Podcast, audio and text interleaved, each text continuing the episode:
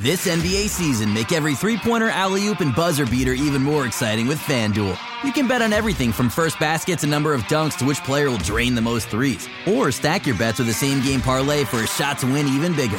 It's quick, easy, and you'll get your winnings fast. So download the app today and see why we're North America's number one sportsbook. Make every moment more with FanDuel. 19 plus and physically located in Ontario. Gambling problem? Call 1 531 2600 or visit connexontario.ca.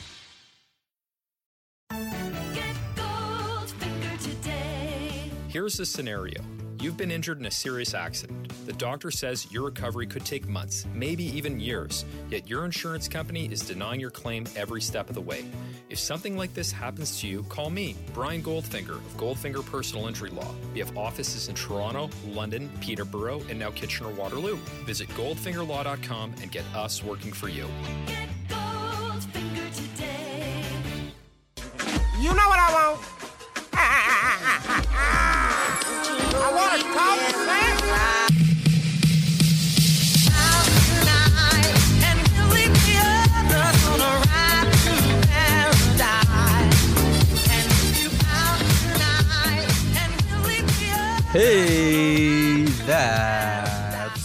Pretty good. The Raptors defeating the Cleveland Cavaliers in what I would say is a pretty good representation of what fans want to see from this team. OG Anunoby, Pascal Siakam taking steps forward as creators and scorers. Kyle Lowry playing back a little bit, taking on a lot of second side action, playmaking very well for his bigs. Khem Birch being a finisher vertically and on the ground, whichever way he was attacking, really. And then Malachi Flynn coming in and playing really, honestly, excellent third guard basketball. He he was fantastic, plugging in around the rest of the guys, finding opportunities for his teammates and for his own offense, whether it's with the ball in hand, where he had some significant pop, and or whether it's off ball and just kind of finding room off of Pascal Siakam or something like that. Really nice to see the more he plugs in with the starting units, the better you can expect the transitional lineups of next year, next season to be. Because, you know, the Raptors are by no means done for this year, but at at best, they're going to be a really low seed and have to play a really high seed in the playoffs. And so next year, at least you know there'll probably be something there in transitional lineups with Malachi Flynn, which have been a problem this year. So just looking ahead, it's quite nice to see him creating off the bounce and just being better in catch and shoot situations, relocating, whether it's in, you know, after an offensive rebound that or a flubbed inbounds that Kevin Love literally took the ball, the ref threw it to him, and Kevin Love just hit the ball back into play. Stanley Johnson scooped it up, found found Malachi Flynn, who was getting back into the play, and he hit a three. Kind of hilarious. Actually, not kind of very hilarious. Standard, absolutely standard. And yeah, that so that was great to see. Yuta Watanabe, Freddie Gillespie both factoring in quite a bit as well. Yuta, perfect four for four from the field, a plus five. Really, you know, all the things I said about Malachi Flynn, being able to plug in next to guys, relocate, find room for yourself, either with like a flash to the middle and then getting downhill once the ball is in your hand, occupying the right lane in transition, or finding yourself open from be above the break. All that stuff is super important. And Yuta, the quirks and rhythms of his offense are starting to gel and they're starting to coalesce a little bit better with the Raptors' main players too. And that mixed with how much more aggressive he's been inside the arc, especially, has been very, very good. There's the fruit. It has not been a fruitless endeavor. It has been fruitful. I mean, there's there's lots of good stuff happening there. Very happy to watch it.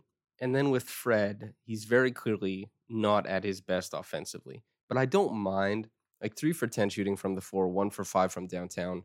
It's he has a he has a hip thing going on, and I think there might be more. You know, physically, there's been a toll on him this season too. Not only coming back from COVID and stuff like that, but you can tell there's wear and tear. This was his like a very heavy season for him, especially when he was taking on more and more of the offense early on and looking like he might sneak into the All-Star game or something like that. That was a that was a lot to ask from him and his body is feeling it. And so I don't think this is who he is as a player. We've seen him, you know, he got a vote for NBA Finals MVP, which he did not deserve, but it speaks to how good he was that somebody bought in, somebody gave him that vote. And yeah, he there's a very high ceiling to what Fred does. And so with the injury, there's just a little bit of a lower floor with w- what he's operating at. The defense is still there, and Malachi Flynn, you can see a lot of the same a lot of the same attributes as well, chasing guys back, stealing the ball from behind them, dig downs, all that kind of stuff. That's great. And just he's so he's such a pest off the ball too. It's really hard to shake him. He makes players operate so much more intentionally off ball if they want to succeed. And if they don't, he'll just envelop them in defense the whole game. And so he, he's providing lots of stuff on the floor, but the offensive numbers have dipped significantly. And he's kind of going through the motions on that on that end. You see Malachi can get by big men. He can ISO and he can get to a spot where he's getting downhill. And whether he's finishing, it, you know, it, it's tough to finish at the rim with help side defense coming in the NBA. But Malachi gets more space. He creates more of an advantage initially than Fred, especially lately. And Fred's not really doing that. And is that a huge part of his game? No, not really, but it's definitely not there right now. And so that contributes to a little bit of the lower numbers, but that's just the explosion isn't all the way there. And that's fine. He's just going through the motions a little bit, and I'm okay with it. But uh, everybody else, wow, very, very impressive. Defensive cohesiveness was on a level tonight. OG in particular continues to wow and amaze with his ability to lock down in isolation. It's his ability to move his feet with players and blanket them. I talked about this, you know, ad, ad nauseum to some degree. I've talked about it a lot, but to be a dangerous defender while also not really giving anything up is one of the rarest things in the NBA. And so what I mean by that is like Steph Curry and James Harden both have gotten a lot of steals in their NBA careers. And to to the point where they led I'm pretty sure Harden led the league in steals one year. And they're not good defenders, at least back then. Both of them have made significant strides. But OG Anunoby gets steals, but he doesn't give up nearly as much as a lot of players, his contemporaries, do poking at the ball, trying to steal it, jumping passing lanes, going up for contests. All of that stuff leaves you weak and susceptible to other to counters. And so if OG Anunoby, for example, in that series against Boston, if he goes up to contest or you know he shifts over, he he rotates over, they threw a couple lob passes to Theis, and those loomed large in a lot of people's minds. I've I've answered a lot of questions about those lob passes. There was only about four over like a three game span, which is not a lot of points. And they stopped way more pick and roll possessions with OG playing that position instead of Serge. They were getting they were bludgeoned in the pick and roll when Serge was playing in that series. And when they were playing Mark, they were playing really good defensively. They weren't getting bludgeoned in the pick and roll, but they couldn't score offensively because Mark just was like, I'm not shooting the ball, bro. I don't know what you want me to do.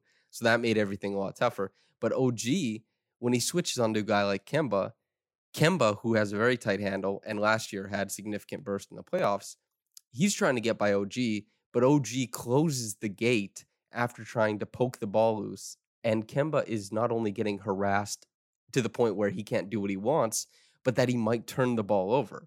That's rare. And OG does this against the Cavs tonight. He does this almost every night. And so he just he he continues to amaze and impress me. I've never I'll never be in the group that underrates OG's defense. It is harassment. If it were any other medium in the world, a business place, a uh, a restaurant, whatever, like absolute harassment, he's going straight to jail.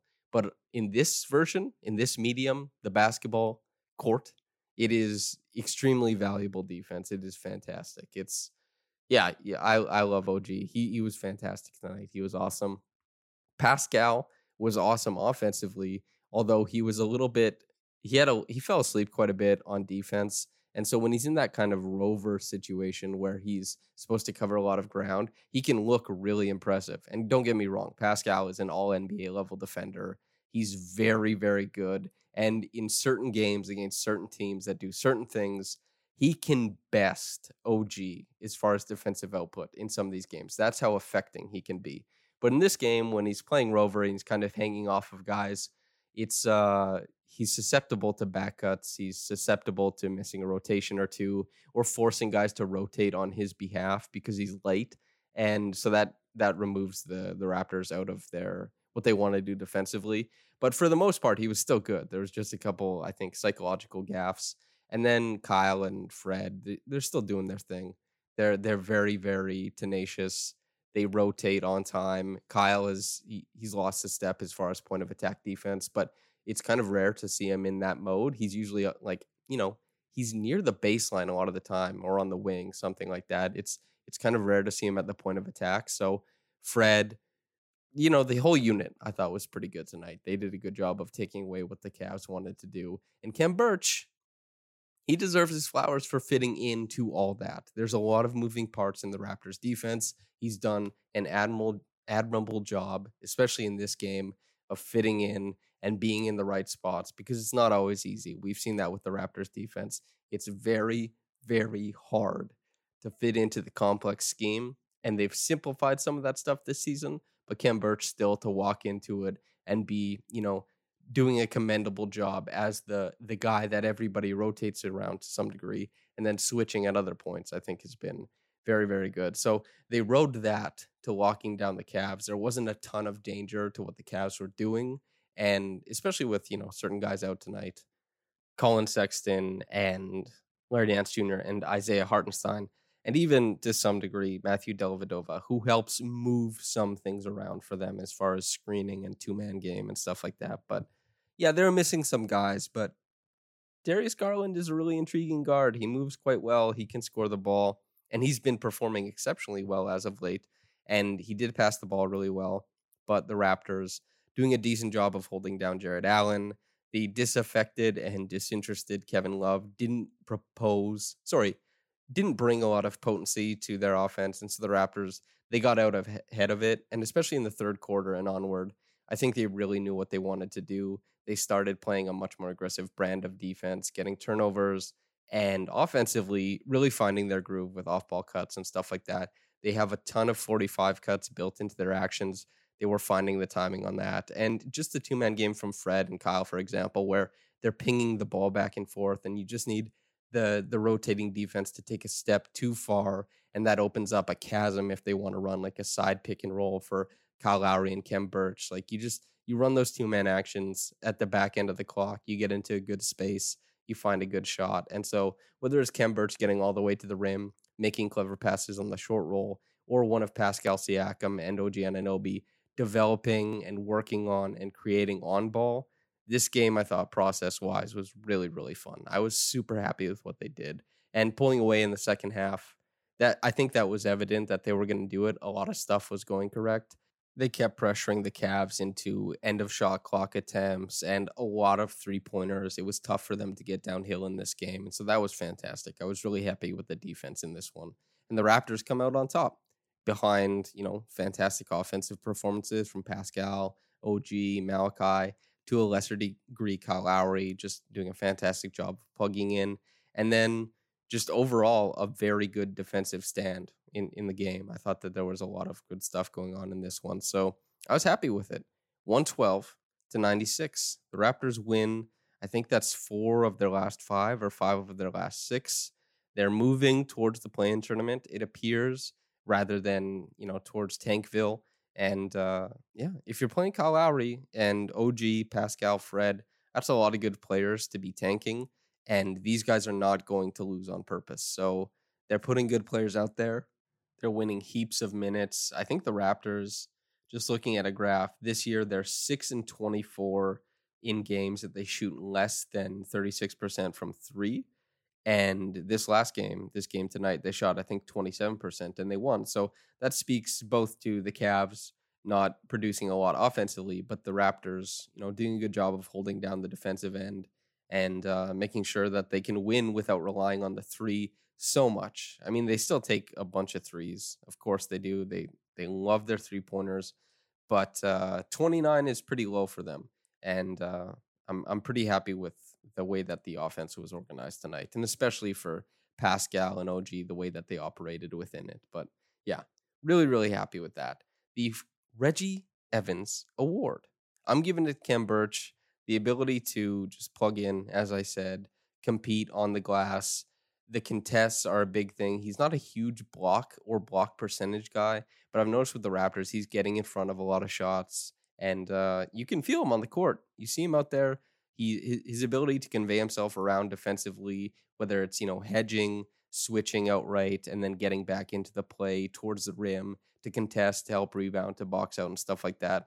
That's really nice to see, and that's not a given. You know, Raptors fans should know and a lot of fans should know who have whiffed on the center position over the years when you know maybe the the front office just doesn't find the right guy that that stuff isn't a given you know andre drummond he rebounded the hell out of the ball he's very very large defensively his athleticism puts him ahead of a lot of players but there's still many things within an nba defense that he does not do and as far as like you know boxing out things of that nature it's there's a lot of stuff that he doesn't do, even with all of his gifts. And Khem Birch doing a pretty good job of plugging in and providing the Raptors with a guy who does a lot of the little things, and especially to to be able to go up for lobs for Kyle Lowry to provide a little bit of you know downhill rim pressure to the Raptors offense, even if it's not off the bounce, it's still meaningful, and that's that's something that I've I've been a fan of, and so he's he's not world shatteringly good, but the impact has been there for sure. I think Louis Zatzman highlighted his uh, his impact stats have been pretty pretty great so far. But top quick reaction comment is from Anon. Quote: The rim gets an A plus for that nasty block on Isaac Okoro. End quote. Yeah, man, the rim got two guys tonight. Freddie Gillespie also got rim stuffed as well, but Isaac looked like he was gonna do a madness in the air. So the rim saving everybody a bit of embarrassment, I guess, to allow something like that. So, yeah. Anyway, thanks for writing in. Listener, thanks for listening, whether you got into it in the morning or at night. Have a blessed day and goodbye.